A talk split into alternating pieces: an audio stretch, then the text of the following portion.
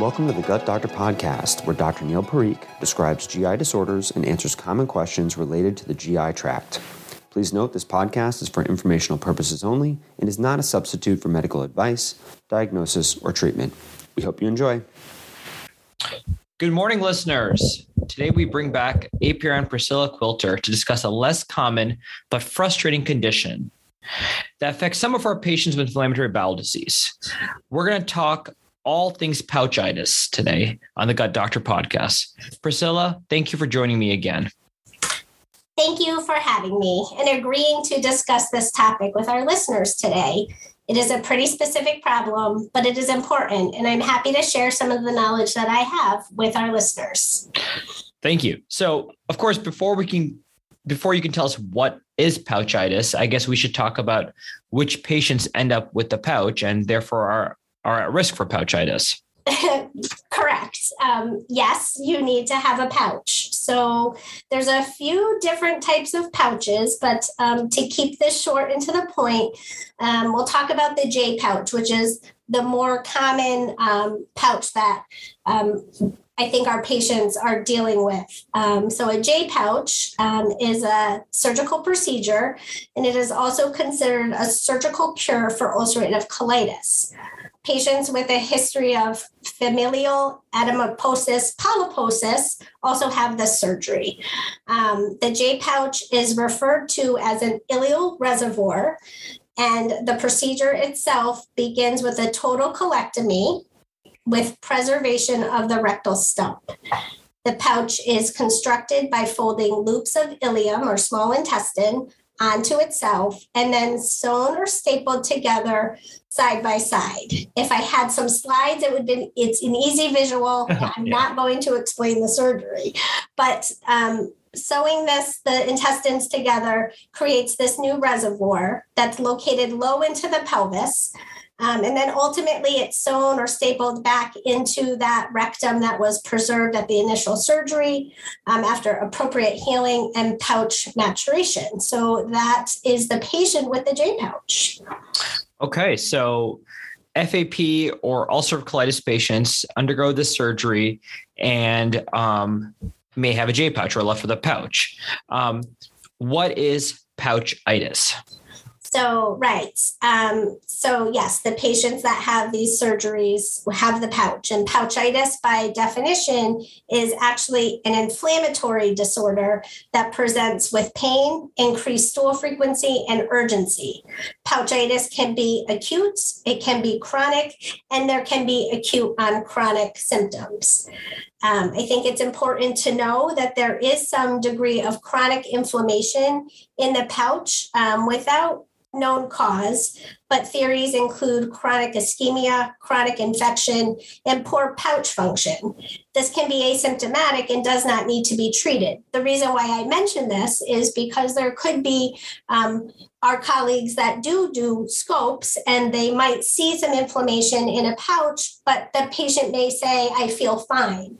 Where a little bit of inflammation is expected, a lot of inflammation or inflammation with symptoms is then considered pouchitis, and pouchitis indeed needs to be treated. Okay, so if you have symptoms and you have pouchitis, you need to be treated. So, what are the symptoms that we should be looking for? Yes. So, um, a lot of patients will actually say, especially if they've had their surgery because of ulcerative colitis, they'll say, I feel like my ulcerative colitis is back. They may have a fever, they may have bloating, they definitely have increased bowel frequency with that urgency, and then that rectal pressure or tenesmus. Um, patients with both acute and chronic pouchitis will report some nocturnal symptoms. So they're either waking up in the middle of the night to move their bowels or they're actually having some fecal incontinence or leakage. Um, and that tends to be the telltale sign that there's some sort of like more than a little bit of inflammation happening to be considered the diagnosis of pouchitis. So you just mentioned the diagnosis there. So do we basically, do you typically just go based on this clinical presentation or are there some blood tests uh, you order or when do you go the endoscopic evaluation route? Yeah, so that's a great question. And of course, I think it's always your, you know, the level of comfort I would think that the um, GI provider providing care to these patients have known these patients. So if a patient for example, for me, if one of my pouch patients says, I feel like my ulcerative colitis is back, that's a pretty, you know, it's a pretty good sign that this is pouchitis. They tend to know what their bowels are doing. So I'm not, if it's just that first time out and they're having these symptoms, as I just mentioned, I don't think we need to do anything. There's no role for blood work. Um, it doesn't necessarily change the treatment. There's, this may not be picked up on like a CAT scan.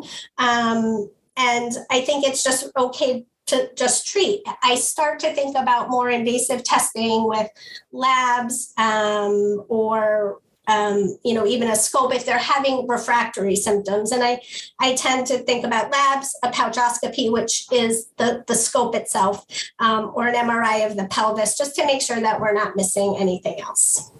Great.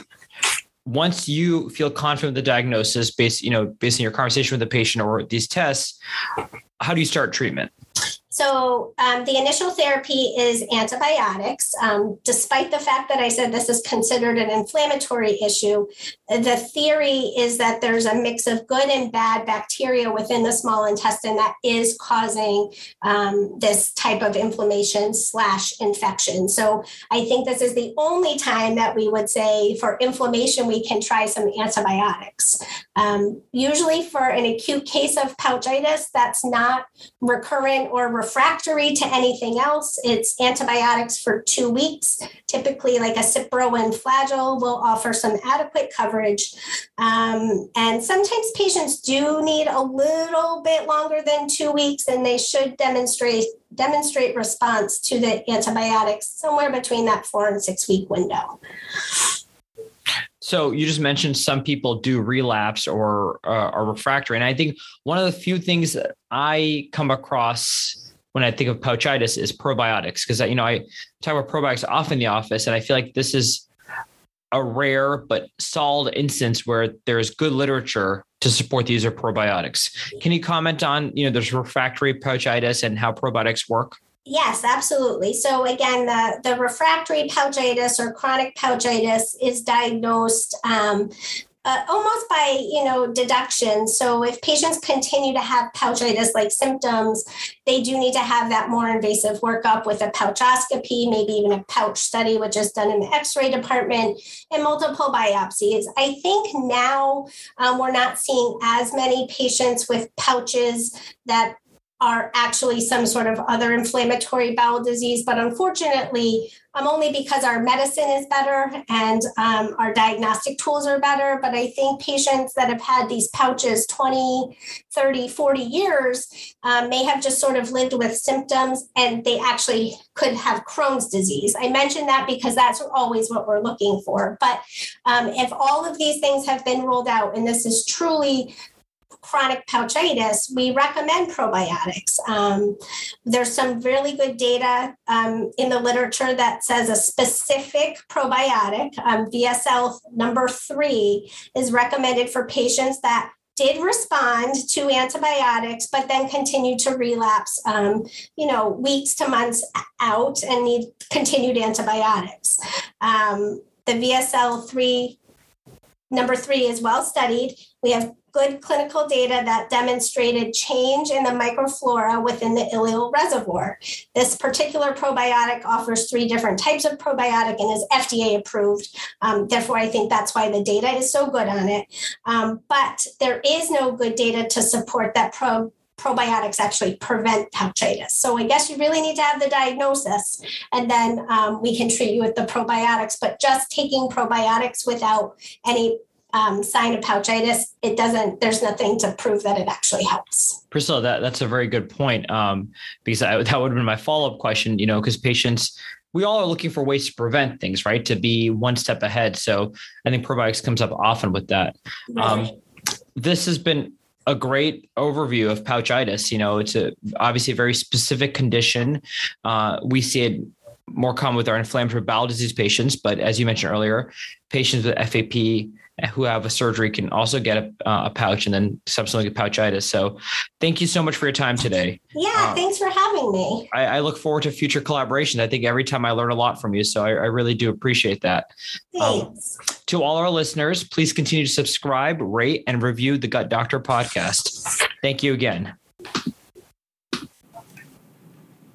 We hope you enjoyed this episode of the Gut Doctor podcast. For additional information about today's topic, please visit connecticutgi.org. Your feedback is important to us, so please remember to subscribe, rate, and review. Stay tuned for more episodes of The Gut Doctor, and if you think you may need to see a gastroenterologist, just trust your gut.